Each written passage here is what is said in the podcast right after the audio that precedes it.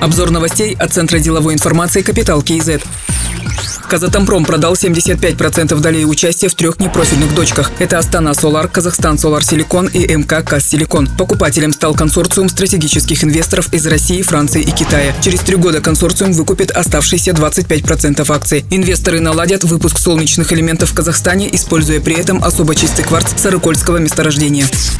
Американская компания планирует построить в Алматинской области завод по производству каучука. В этом году засеяли 150 гектаров одуванчиками, которые и должны стать сырьем. Инвестиции составят около 4 миллионов долларов. В настоящее время компания ищет казахстанских соинвесторов.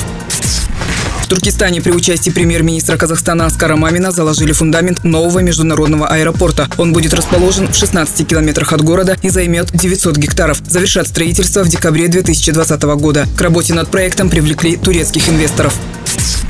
Заместителем министра обороны Казахстана назначен Тимур Дандыбаев. Ранее он занимал должность начальника главного управления военной полиции. Сегодня, 20 мая, состоится инаугурация президента Украины Владимира Зеленского. Казахстанскую делегацию на этой торжественной церемонии возглавит заместитель председателя Сената Бектас Бекназаров. Другие новости об экономике, финансах и бизнес-истории казахстанцев читайте на Капитал Киезет.